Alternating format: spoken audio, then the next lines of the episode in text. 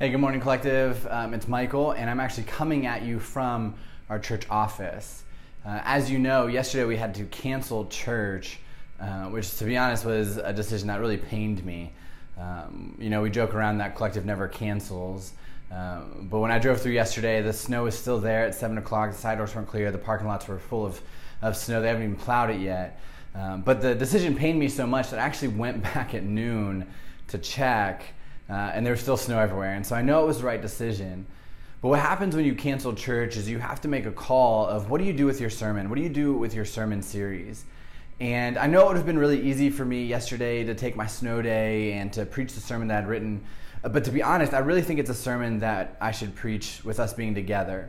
Uh, and the reason why, just to be completely upfront, is that it's a sermon about joining the team taking that next step. And it feels weird to do that on podcast and not in person, where you get to see the team regularly serving and being a part of that church as well. And so, what we're going to do is we're actually going to move this sermon series. We're going to push it one week. And so, today I've got a small uh, devotional slash a few notes that kind of continue on our rhythm series that we started last week.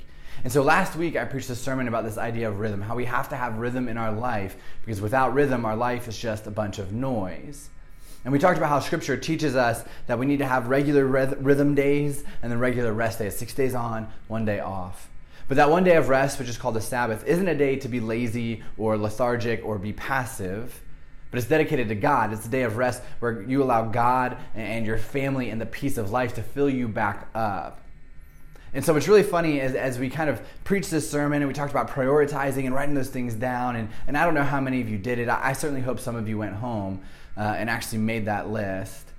But what's really cool is that having a snow day on Monday, and even today with FCPS being closed, a lot of government being shut down, the question is, how do you feel right now? Like, do you feel rested? Do you feel disoriented? Do you feel like you've got to be so productive, you got to figure out what to do?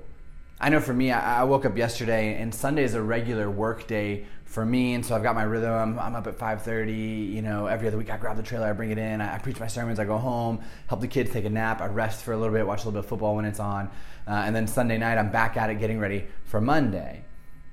And yesterday, around 10 o'clock in the morning, when it's around time to be preaching that second service on a Sunday, I just felt a ton of unrest. I felt anxious. And I talked to my wife and I said, listen, I, have got to be productive. I've got to figure out what to do. I've got to be doing something right now. And then she responded back. She's like, it's a snow day. Just enjoy it. Take a break. Spend time with the kids. Rest. Take a breather. Be productive later. It's fine. But just because you feel that way doesn't mean you have to do something. And so for me in that moment, I realized that my biggest issue with rhythm in my life is I don't know how to rest. You know, I have time at night when I rest. It's called sleep. But I struggle to find that part of my day where I can pause so much so that when I get an extra one of those, when snow comes in and gives me a second day off or a second opportunity to spend time with my family or my kids or just do things around the house or even just hang out, getting that second day, I don't know how to function. And so many of you are that same way. So many of you live your life in such a way that when you have that snow day, you don't know what to do. And so the question is when you think about rest and when you think about rhythm and you think about that, allow uh, that snow day to tell you how do you feel? What are you struggling with? What are you good at? Some of you took yesterday and you paused and you spent time with your family and it was wonderful and it was a it was a huge joy in your life and that's good. But for a lot of us we didn't know what to do.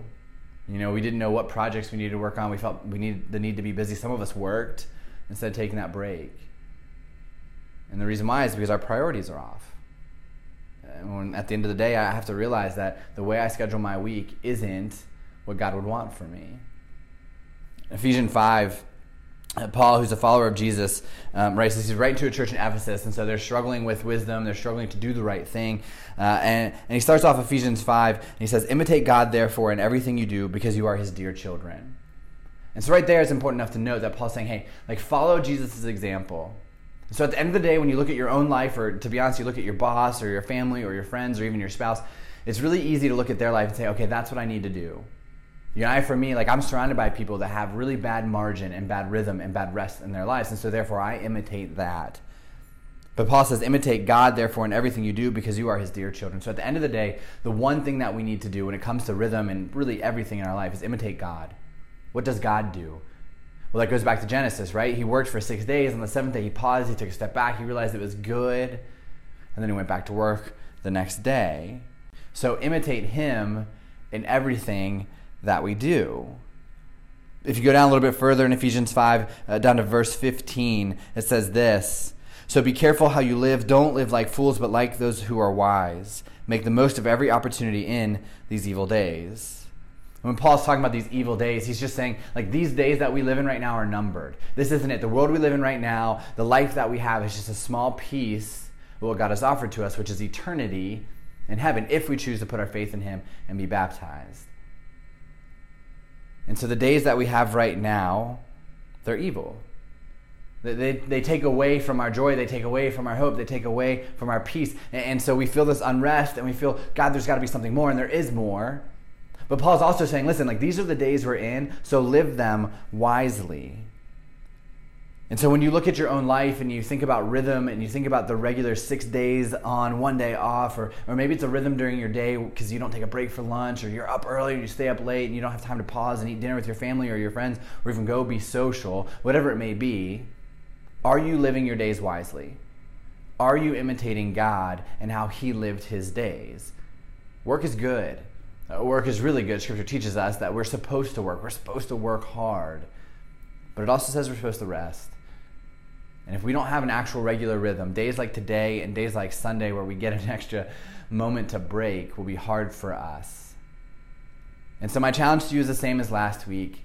Um, only this time it's a little bit different because you had a snow day to really work through some of those things or really rest with some of the things, or maybe it brought peace or unrest or whatever it may be to your life.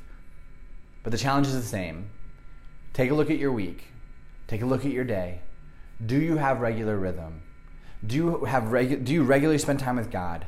Do you regularly spend time with family? Spend time with friends? The things that fill you up, the things that pour into you. Or do you work all day long? Do you neglect your kids? Do you neglect your friends? Do you isolate yourself? Do you barely have time to breathe? Do you skip church on Sunday morning because you've got so much other stuff that you think is more important? When at the end of the day, the number one thing is to imitate God and to be in His presence and to be in His community. And so I hope as you listen to this and as you wrestle with this idea, or maybe you started wrestling with it last week, um, that a second week uh, of looking at it and, and, kind of digesting what rhythm is in your own life, or and, you know reworking that rhythm, I hope that you have the opportunity to find that space. And to be honest, I hope uh, with the snow days this weekend and even the snow coming up, um, that you really have an opportunity to feel that and figure out how do you live your day the right way, how do you live your week the right way, how do you live your month the right way according to what God wants for us right? Which is to work, to work hard, and to work is for representing God, but also have rest and peace and joy and to be filled back up. Because I know for me, I have terrible rhythm and something that I very clearly need to work on. And uh, the last two days made that very obvious to me. So um, I, I hope you can look at it the same way. Last thing I want to say is this: we got a really cool few weekends coming up. Over the next three weeks, uh, we have baptisms uh, all three Sundays. Um, these are people as we, we challenge people to take a next step or we challenge people to look at 2019 as a fresh start, not because it's a new year, because of a resolution, because Jesus offers that fresh start. And so for the next three weeks, we have people who are taking that step and so, if you are wrestling with that idea uh, of baptism, putting your faith in Jesus, uh, of receiving forgiveness because you think you're too broken or too messed up, or God wouldn't offer that to you, or, or you followed Him in the past and you walked away, and so why would He welcome you back? We want you to know that there are people over the next three weeks who felt the exact same way, but have recognized that God's grace is so much bigger than anything else in this world. That His love is relentless that His grace never changes, that we have endless second chances uh, that cover our past and our present and go through our future as well. And so, if you're wrestling with that idea, we'd love for you to take that step. Um, you can email us, info at mycollective.church. Come find me next Sunday. I'd love to have that conversation with you because whatever it is that's holding you back, that's not what God wants for you. Whatever the reason is for you to be hesitant or to be afraid, uh, or maybe you got to think you got to get a bunch of stuff right before you take that step. That's never what Jesus asks you to do. He simply says, "Come as you are." Um, he will give you that grace. He'll give you that freedom, and he'll give you that love. And so, again, as we talk about next steps and rhythm, and next week joining the team, uh, when it comes to baptism, what's holding you back? Take that step. Don't hesitate. This is a safe place to do that. Um, you don't have to be perfect. You don't even have to say you're going to be perfect or your future will be even better than it is now. It's just saying that you can't do it any longer, that you cannot lead your own life, and you want God to do that. And so we'd love for you to take that step. I'm going to pray, um, and I hope you all enjoy your week. God, thank you so much um, for technology. Um, that we have the opportunity to to have these types of conversations, even though they're brief. And um, God, I just pray as we wrestle with rhythm, as we wrestle with our lives, as um, we have these snow days or these things pop up that take us out of rhythm, two hour delays, full days off, whatever it may be. God, that instead of being frustrated or feeling anxious um, or feeling that unrest that we often feel, God, I pray that uh, it allows us to take a step back to look at are we living life the right way? Are we living it the way that you would want us to live it? Are we living it in a way that would honor you? Is it wise? Is it unwise? God, are we putting too much pressure on the days right now when you say that we can spend eternity with you? And so, God, I just pray that we can figure that out, prioritize, um, God, and really put the right things in the right places and, and get rid of the stuff that just brings us down or, or beats us up or really takes us away from you. God, thank you for this church. Um, God, I pray that we can be back, together this Sunday. Um, God, I know for me, I, I, hate being apart from this church, and, and I know so many other people feel the same way. So, God, uh, let us have a good week. Let us get back uh, together on Sunday so we can be a community, so we can worship together and take communion together uh, and see life change together. God, we thank you and we love you and pray these in your name. Amen. Thank you. Have a great week. We'll see you Sunday.